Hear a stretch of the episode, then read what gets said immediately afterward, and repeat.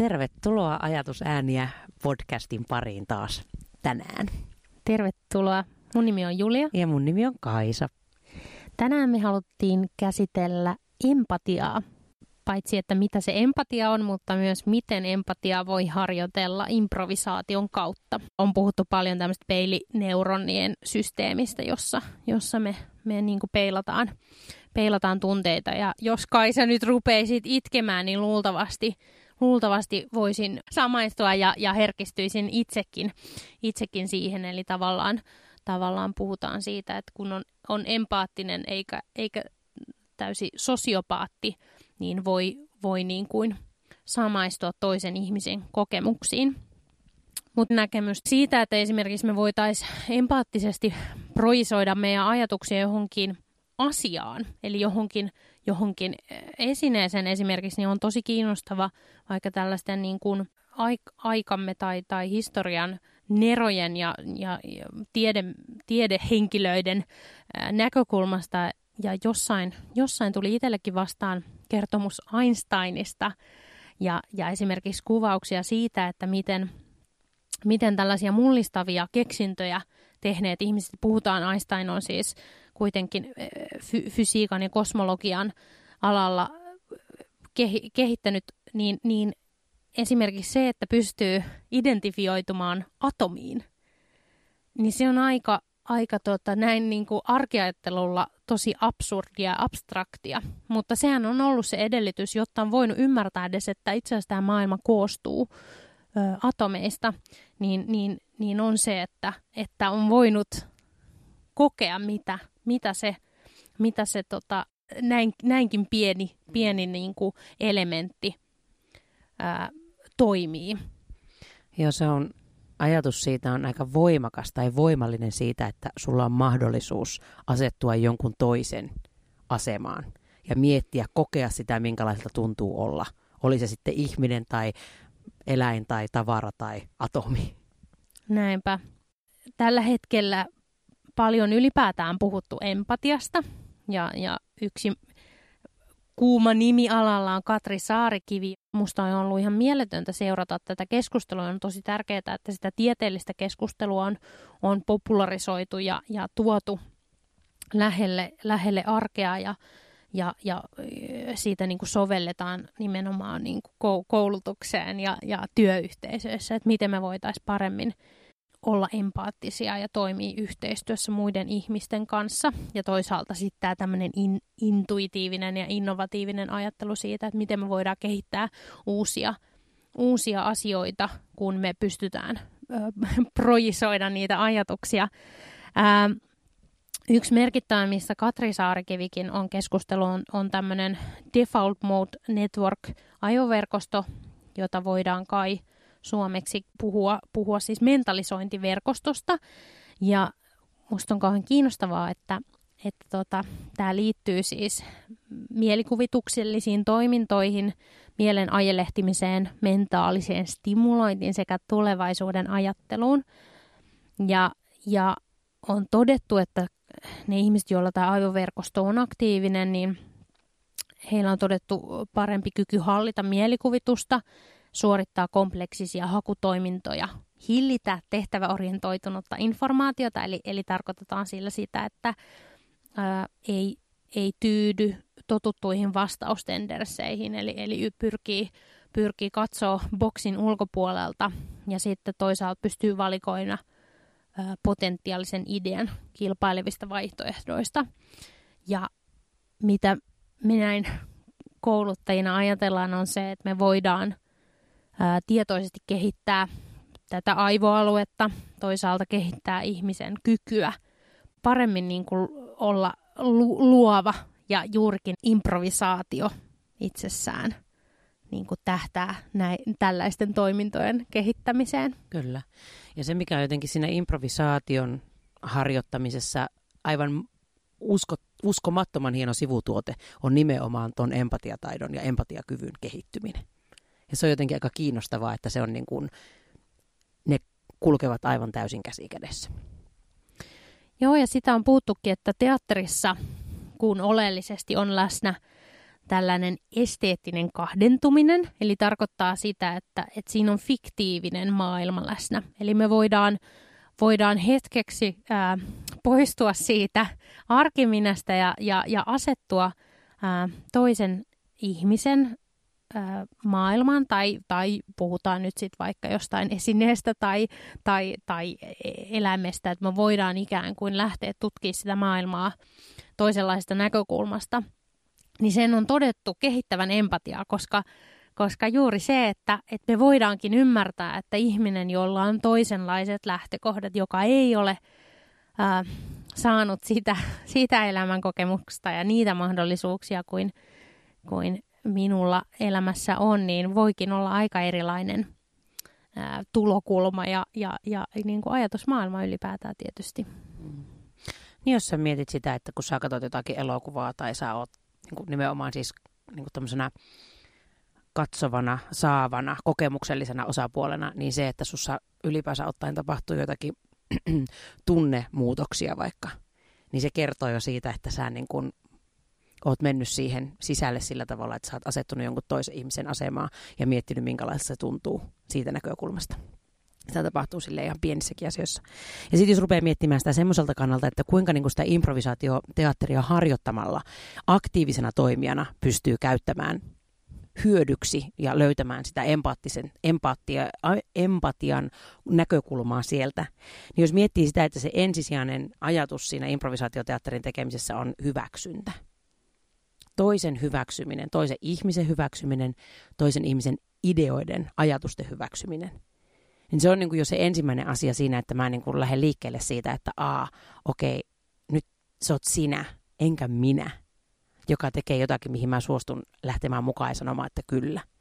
Että tavallaan se on äh, se, että me, se, tavallaan se semmoinen niin kuin toisen hyväksymisen asia on, luo sitä yhteisyyden tunnetta. Ja se vie pois tavallaan niitä semmoisia rajoja, mitä normaalisti me ajatellaan siitä, että mun minuus koostuu näistä. Mä identifioin itseni niin kuin, että mä olen suomalainen, mä olen nainen, mä olen avioliitossa, mä olen opettaja tai mitä tahansa se onkaan. Niin tavallaan hetkittäin häviää sieltä se, että mä niin kuin pelkästään sillä tavallaan niin kuin työn muita ihmisiä kauemmaksi itsestäni, kun mä sanon yhtä aikaa, että minkälainen mä oon ja mä oon just niin kuin tämmönen ja tämä on mun näkökulma. Niin mä suostunkin siihen, että mä lähden tutkimaan sitä, että aa, sun, mikä on sun näkökulma, mikä on mun ulkopuolella. Saati sitten, kun mä lähden harjoittelemaan sitä, että mä otan jonkun roolin. Mä teen improvisaatioteatteria, mä en toimi omana itsenäni, vaan mä siirryn jonkun toisen ihmisen, oli se sitten oikea tai kuviteltu henkilöhahmo, hänen niin kuin saappaisiinsa. Ja pyrin katsomaan maailmaa ja reagoimaan niissä kaikissa tilanteissa jonkun toisen silmien ja kokemusten kautta. Ja se on ihan äär, se voi olla ihan äärimmäisen voimakas, todella, todella hyvä äm, kokemus nimenomaan se empatian näkökulmasta. A. Miltä tuntuukin olla joku muu kuin mitä, mitä mä oon itse? Joo, ja tuossa niin vastapuolena voikin nähdä sen, että välillä saattaa, saattaa joskus nähdä sen, onko se sitten aloittelevia teatterin tekijöitä vai mit, mi, mistä johtuu, niin voi olla, että kun, kun tehdään hahmoja, niin voi ollakin, että niistä helposti tehdään karikatyyrejä – Eli, eli niin, se voi olla semmoinen luontainen defenssi, eli semmoinen suojautumismekanismi, että mä en nyt uskalla täysin ää, jotenkin laskeutua tai, tai ol, ol, ol, olla ja tutkia uteliaasti tätä, tätä näkökulmaa, vaan, vaan mä ikään kuin haluan nyt osoittaa kaikille läsnäolijoille ja katsojille, että, että mä nyt en ole ihan tosissani tässä ja, ja, ja tavallaan heitetään se vitsiksi ja, ja tehdään siitä oikein karikatyyri. Ja silloin, silloin tietysti se myös se yleisön defenssireaktio, suojautumismekanismi voi olla se nauru, se semmoinen hysteria. Ja, ää, ja sitten tavallaan sekin on niin kiinnostavaa, kun lähdetään tutkimaan sitä, että mitä itse asiassa, kun me pyritään olemaan aidosti siinä, siinä toisessa ää, ha- hahmossa, hahmoistahan me nyt puhutaan tietysti teatterissa, niin, niin mi- mikä se lopputulos voikin olla, kun, kun niin kuin voidaankin tulla, niin kuin, voidaan koskettaa, voidaan itse tulla, niin kuin, voidaan, voidaan liikuttua siitä, siitä miten se avartaa omaa maailmankuvaa ja näkökulmaa ja sitten toisaalta niin kuin me voidaan välittää se myös muille ihmisille. Kyllä. Sitten jos miettii sitä, puhuttiin edellisessä jaksossa ylipäänsä ottaen siitä improvisaatioteatterin tekemisestä ja yhdestä mainitsit yhden niistä perusteeseistä, eli tämän kyllä ja tai joo ja ajattelumallin. Ja sitten jos ajattelee sitä, että mistä siinä on kysymys verrattuna siihen, me osataan sanoa tosi hyvin sille, että, että tota, et ei asioihin vaikka. Että kun toinen ehdottaa jotakin, niin me suojataan itsemme jo sillä, että ei. Tai sitten me osataan sanoa myöskin se, että joo, mutta. Ja sitä käytetään tosi paljon arkielämässä, että kun me on opetettu, että pitää sanoa kyllä toisten ihmisten asioihin, näin päin pois. Nyt joku ehdottaa jotakin, että joo, kyllä se on ihan oikein hyvä, mutta – joka peruuttaa sen kaiken, mitä ennen sitä on tehty.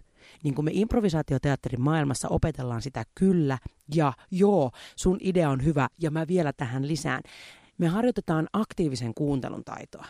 Ja se, mitä, mihin se johtaa meidät, se, että me ruvetaan kuuntelemaan sillä ajatuksella, että me oikeasti ymmärretään, mitä toinen ihminen sanoo, eikä sillä ajatuksella, että mä pääsen vastaamaan, että mä pystyn nyt sanomaan niin kuin mun mielipiteen tai mun vaihtoehdon, vaan sen sijaan, että me tosissaan kuunnellaan sitä, mitä toinen ihminen sanoo, ja sitten me pystytään siihen lisäämään jotakin.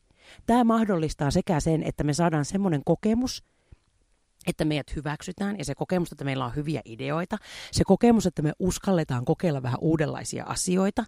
Ja silloin kun me kuunnellaan sille, että me oikeasti halutaan ymmärtää, niin tämmöinen niin käsite siitä, että me ruvetaan tekemään ryhmässä töitä, niin se oikeasti muuttuu. Koska jos muistat näitä, vaikka mietit jotain yläasteen ryhmätöitä, niin sehän toimi silleen, että meitä on neljä tässä, ja sitten me jaataan, että sä teet sen osuuden, ja Maikki tekee sen osuuden, ja Jaska tekee sen, ja mä sen. Ja sitten me tullaan lopuksi yhteen ja pistetään ne peräkkäin jossain Word-tiedostossa, ja nyt meidän ryhmätyö on valmis. Ja, tämä on niin kiinnostava aihe, koska mä en, mun mielestä tälleenhän se tapahtuu edelleen työelämässä. Me ollaan opittu se tapa, että mä teen nyt tämän suiron ja ota sä toi, mutta me ei millään tavalla tulla siihen rajapintaan vaihtamaan niitä kokemuksia. Ja musta meidän pitää tehdä yksi ihan oma jakso siitä, että miten nimenomaan työyhteisössä, kun ta- otetaan, että nyt innovoidaan mm-hmm. ja tota, sitten tapahtuu tämä joo, mutta. Kyllä. Eli, eli ihmiset pyrkii korottamaan oma, näyttämään omaa fiksuuttaan sillä, että he korottaa itseään muiden kustannuksella, etsii virheitä niistä muiden sanomisista ja haluaa, ajattelee, että se arvostus syntyy siitä, että joku toinen ajattelee, että ei vitsi, että sä, sä just sanoit, että mä oon mäntti ja niinhän mä oon ja niin kuin, näytit kuinka fiksu sä olet itse mutta me ei tulla koskaan saamaan mitään yhteistä aikaan, eikä luultavasti se lopputulos, se yksi ihminen ei pysty tekemään sitä huikeata lopputulosta. Ja kaiken lisäksi vaikka pystyisikin saamaan aikaa jotain, niin se muu porukka ei ole tyytyväinen. Ja toi on kyllä yksi semmoinen, paljon kysytään sitä, kun käyn kouluttamassa tuolla esimerkiksi semmoisissa oppilaitoksissa, missä ihmiset valmistuu sitten semmoiseen ammattiin, missä he toimii esimiehinä tai joidenkin isojen yrityksien johtoportaassa tai näin päin pois, niin tulee paljon sitä, että no mutta eihän se onnistu missään. Että eihän se oikein. Puhutaan siitä, siis tehdään oma jakso siitä asiasta ehdottomasti. Ö, sen verran haluan vielä tuohon äskiseen, tuohon niin tavallaan siihen hyväksyminen, kyllä ja, ja tämä toisen asemaan asettuminen improvisaation keinoissa, niin tavallaan se mahdollisuus siitä, että kun me harjoitellaan tämmöisiä erilaisia mm, tekniikoita tai erilaisia ää, tapoja toimia, niin se tavallaan mahdollistaa myöskin sitä, niin kuin puhuttiin, yhteistyötä, mutta luo niin kuin mahdollisuudet luovuuden ja riskiottamisen lisääntymiselle. Ja se liittyy taas sit siihen, että me annettaisiin lupaa sille epäonnistumiselle. Ja nyt huomio, empatia on ihan avainasemassa siinä, että kun mä pystyn ymmärtämään sitä, että toisten ihmisten tilanteet on siinä mielessä samoja, he myös epäonnistuvat elämässään. Heille tapahtuu virheitä ja he, heillä on niitä samoja kokemuksia siitä. Niin kun mä ymmärrän sen, niin mä pystyn antamaan enemmän siimaa.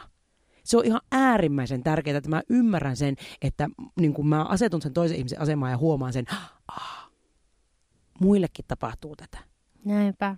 Me ollaan kaikki ihan rääpäleitä. niin, niin, niin ollaan. Me, olla, me opitaan vain keinoja niin kuin, suojelemaan itseämme, mutta niitä lapsia me ollaan sisältä, Kyllä. jotka pelkää, pelkää ja, ja tota, opettelee koko ajan uutta. Niin ja, siis se, ja nyt jos koulu maailmassa, koulukontekstissa miettii tätä, niin meillä on oppilaita koulu täynnä, jotka yrittää koko aika peittää heidän omaa epäosaamistaan. Tämmöistä epäosaaminen, siis onni, semmoista epäonnistumista tai sitä, jos he ei tiedä jotain tai ymmärrä jotakin, niin tavallaan se painaa alas mahdollisuuden tämmöisiin uusiin maailman innovaattoreihin. Niille, jolle annetaan lupasi, että hei tutki, kokeile, yritä erilaisia vaihtoehtoja ja yhtenä hirvittävän tärkeänä tekijänä on se, että opettaja, myös sinä saat epäonnistua. Mm. Nyt oikeasti tosissaan se, että on se merkki, näytä inhimillisyys oppilaille se, että minä olen myös ihminen. Minä olen, että he pystyvät myöskin niin kuin asettumaan sinun asemaan ja ymmärtämään sitä, että me ollaan kaikki ihmisiä ja me kaikki tehdään asioita monella erilaisella tavalla. Ja joskus meillä on helpompi päivä ja joskus meillä on parempi päivä ja näin päin pois. Mutta tavallaan se empatia on ihan avainasemassa ja onneksi improvisaatio niin kuin välineenä sitä koko aika jelppaa. No näinpä. Ehkä tähän loppuun voisi sanoa, että haastaa kaikki siihen, että annat itsellesi luvan epäonnistua. Mä voisin vannoa, että jo pelkästään se luvan antaminen muuttaa sitä toimintaa, omaa suhtautumista itseensä ja muihin ihmisiin jos vaan ihan pienenkin verran pystyisi olemaan sille, että vähän, vähän vähemmän vakavasti ottaa ne hetket, milloin ei mene ihan putkeen. Ja ymmärtää, että pitkässä jatkumossa koko maailmankaikkeuden kannalta, niin ne on hirvittävän harvoin aivan täysin järkyttäviä asioita. Niinpä. Hei, näihin universumillisiin Kyllä. tunnelmiin päätämme. Joo, armollista päivää armollista päivää. Kiitos kun kuuntelit. Kiitos paljon. Moikka moi. moi.